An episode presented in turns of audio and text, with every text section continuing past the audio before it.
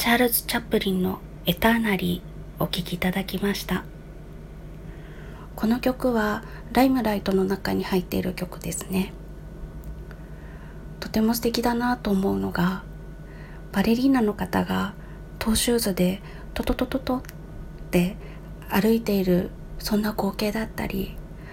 チャップリンの寂しげででもどこかおどけたようなちょっと強がってるんでしょうか。そんな表情が目の前にまざまざと浮かぶようなまるで映画のワンシーンを見ているようなそんな心地にさせるとても好きな曲です